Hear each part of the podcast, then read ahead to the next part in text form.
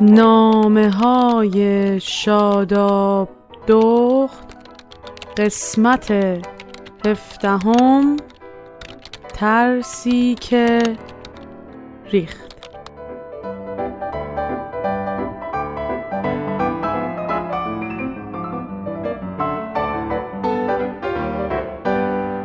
نزدیک به دو هفته پیش که کلاسام تموم شده بود و داشتم برمیگشتم خونه با خودم گفتم که برم از کتاب فروشی دانشگاه چند تا کتاب بخرم.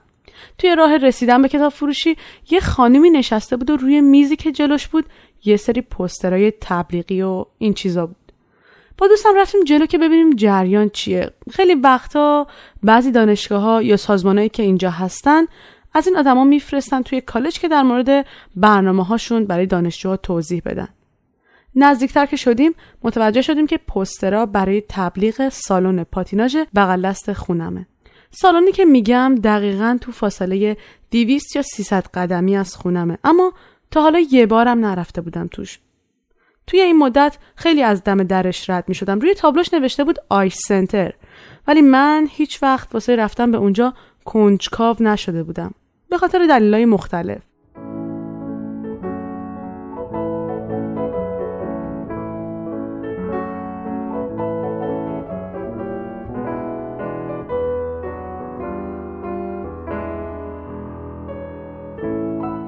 اولین بار پاتیناژ رو با اون نوار ویدیویی مستطیلی سیاه رنگی شناختم که نگار داشت. نگار دختر داییمو میگم. همونی که اولین قدمای اسکیت رو بهم یاد داد. اگه یادتون باشه توی چند برنامه قبل وقتی از اسکیت و اسکیت بازی و دوره های مربیگری که رفتم براتون گفتم از نگارم یاد کردم. کسی که اسکیتاشو بدون اینکه فکر کنه ممکنه خراب بشه ممکنه بشکنه یا کج بشه کرد توی پامونو دستمونو گرفت که نیفتیم.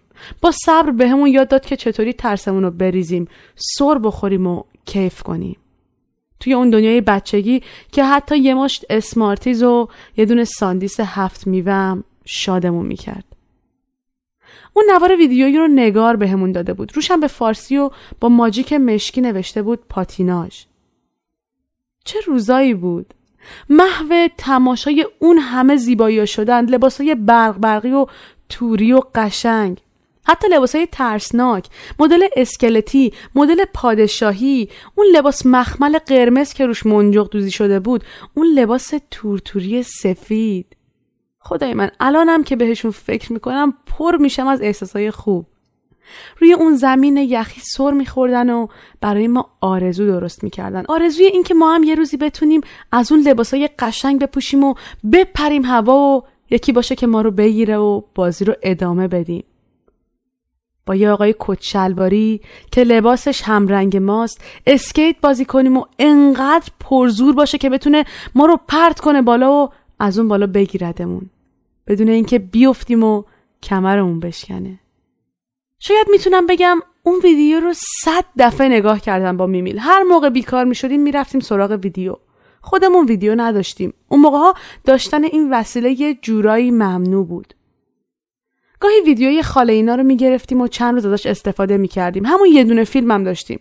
یه وقتایی هم نوا رو با خودمون میبردیم خونه خاله اینا خونه اینا خونه هر کسی که ویدیو داشت.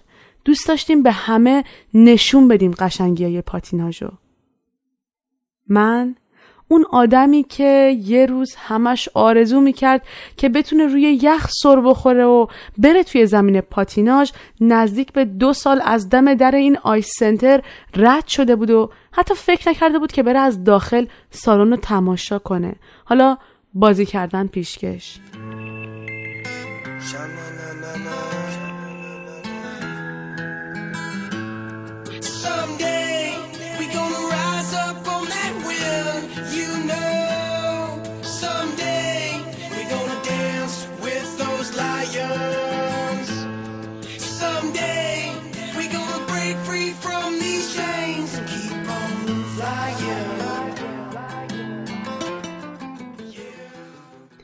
برگردیم توی کالج. توی راه کتاب فروشی رسیدم به میزی که روش پر بود از بیلیتا و پسترهای پاتیناش اون روز نمی‌دونم به چه مناسبت بلیتا رو ارزون کرده بودن. رفتم جلو و محو شدم تو عکسای قشنگی که گذاشته بودن اونجا برای تبلیغ سالن. من تو تصمیم گیری برای خریدن یه چیزی خیلی سخت می‌گیرم خیلی. ولی نمی‌دونم چرا وقتی اون بلیط ها رو دیدم هول شدم و زودی خریدمشون. توی راه برگشتن برای دوستم از اسکیت سواریام گفتم. از اینکه چقدر اسکیت نمایشی و پاتیناژ به هم شبیه هستن حرف زدم. با کلی شوق و ذوق بلیت صورتی رنگم رو توی دستم میپیچوندم. انقدر که از ترس مچاله شدنش وایسادم و وسط راه گذاشتمش توی جیب کیفم. از دوستم خداحافظی کردم و برگشتم خونه. همش به پاتیناژ بازی فکر می‌کردم. به اینکه بالاخره بعد از بعد از این همه سال که دوست داشتم روی زمین یخی بازی کردن رو امتحان کنم حالا امکانش پیش اومده بود. بعد از اینکه لباس تو خونه ایمو پوشیدم رفتم سراغ کیف. بلیتو در آوردم و با یه سنجاق چسبوندمش به تابلوی پارچه‌ای که برای چسبوندن عکس‌ها و برنامه هم زدم به دیوار. بازم رفتم تو فکر به اینکه چی بپوشم برای وقت بازی. راستی اصلا از اسکیت چیزی یادم مونده بود یا نه؟ پاتیناژ که تا حالا اصلا بازی نکرده بودم فقط توی فیلم دیده بودم. از آخرین باری هم که اسکیت بازی می‌کردم نزدیک به سه سال میگذشت یا بهتره بگم دو سال و ده ماه. خیلی سعی کردم یادم بیارم که بعد از اینکه از ایران در اومدم چند بار اسکیت پوشیدم. زیاد چیزی یادم نمیومد توی این دو سال یادم فقط یه بار اسکیتم رو کردم توی پام و رفتم جلوی آینه. خوب به خودم نگاه کردم. به اینکه چقدر چاختر شدم. به اینکه یه روزی با اینا چه بپر و بپری می‌کردم. یکم بغز گلومو گرفت و سریع واسه اینکه بیشتر از اون دلتنگ نشم بدون اینکه سر بخورم اون چکمه های سفید رنگ چرم با پاشنه چوبی و ترمز جلوشو در آوردم و گذاشتم توی کیف خودش. داشتم به بیلیت نگاه می‌کردم. به اون روزی فکر می‌کردم که قرار این تیکه کاغذ صورتی رو تحویل بدم و یه جفت کفش با تیغه های فلزی بگیرم.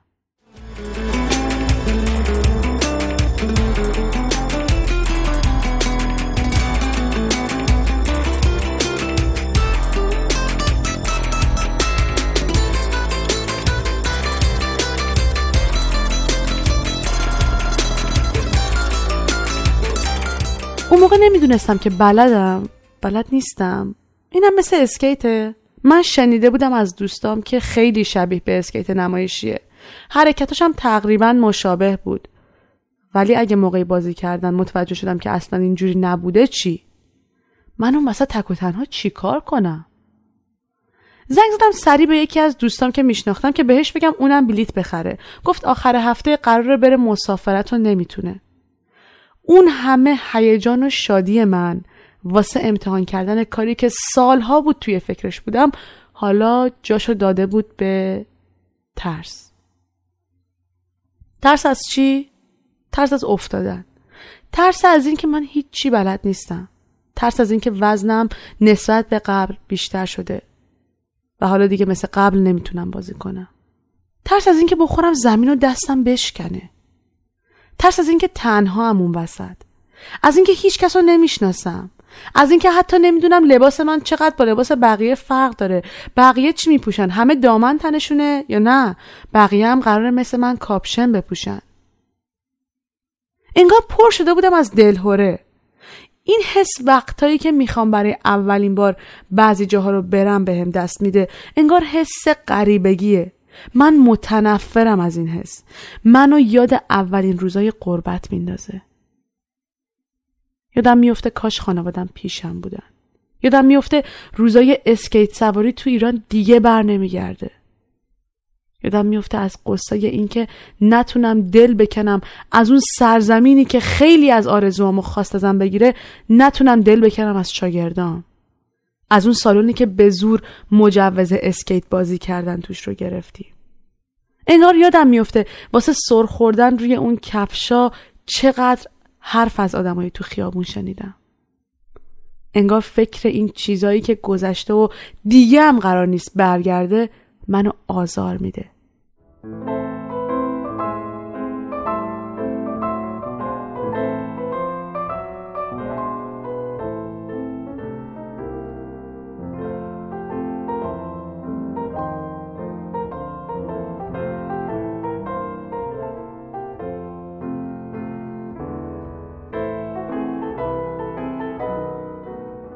حتی اگه می‌خواستم به اون چیزای قدیمی که گذشت فکر نکنم بعضی فکرای دیگه منو اذیت می‌کرد. فکر اینکه اگه بیفتم باید چی کار کنم؟ اون وسط کی میاد کمکم؟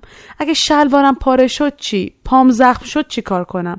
اگه بد جوری خوردم زمین و زانوم شکست؟ راستی روی اون زمین سرویخ اگه بخورم زمین واقعا چقدر سخته ها؟ سعی کردم با خودم کنار بیام که اتفاقی نمیافته. با فکر اینکه می‌تونم از اونجا زانوبند و این وسایل تجهیزات بازی رو بگیرم سعی کردم به لحظه های شادی که قرار پیش بیاد فکر کنم. تا اون روز همش این دست و اون دست کردم و آخر سرم با یه رب تاخیر رفتم توی سالن. اونجا که رسیدم وقتی کفشا رو تحویل گرفتم و از وسایل تجهیزاتیشون پرسیدم گفتن که ندارن. من دوباره استرس دار شدم. می‌خواستم برگردم خونه. می‌دونی اگه میافتادم چی می‌شد؟ یعنی اگه بد میافتادم. درسام عقب میموند. باید کلی هزینه می‌کردم. همش و همش این چیزا میومد جلوی چشم من. انگار نمی‌تونستم به این چیزا فکر نکنم. رفتم وایسادم کنار شیشه سالن اصلی. از کوچیک و بزرگ. مرد و زن همه داشتن با هم بازی می‌کردن. هیچ کس هم زانوبند نداشت. همه هم خیلی خوب و عالی بلد نبودن. خیلیاشون میخوردن زمین دوباره پا می‌شدن. خیلی ها اونجا تنها بازی می‌کردن. هر کس که می‌خورد زمین بغل دستیاش خم می‌شدن و اونو از رو زمین بلند می‌کردن. منم دلم زدم به دریا. کفشای قهوه‌ای چرمی که توی دستم بود و گذاشتم کنار صندلی و شروع کردم به بستن بنداش. پوشیدمشون و دم در سالن ورودی به اون زمین یخی بازم فکر کردم. پامو آروم گذاشتم روی یخها و از لبه دیواره که دور تا دور سالن بود گرفتم. یه سرمایه خاصی خورد به صورتم. انگار بیدارم کرد. دیگه همه چیز برای من تموم شده بود. کفشامو پوشیده بودم وارد سالن شده بودم. با خودم گفتم شاداب تو دیگه راه واسه برگشتن نداری. حالا که پوشیدی باید بری. یه لحظه به یاد یه چیزی افتادم. یاد سمد بهرنگی که توی کتاب خوبش از زبون ماهی سیاه کوچولو گفته بود شما زیادی فکر می‌کنید. همش که نباید فکر کرد. راه که بیفتیم ترسمون به کلی میریزه.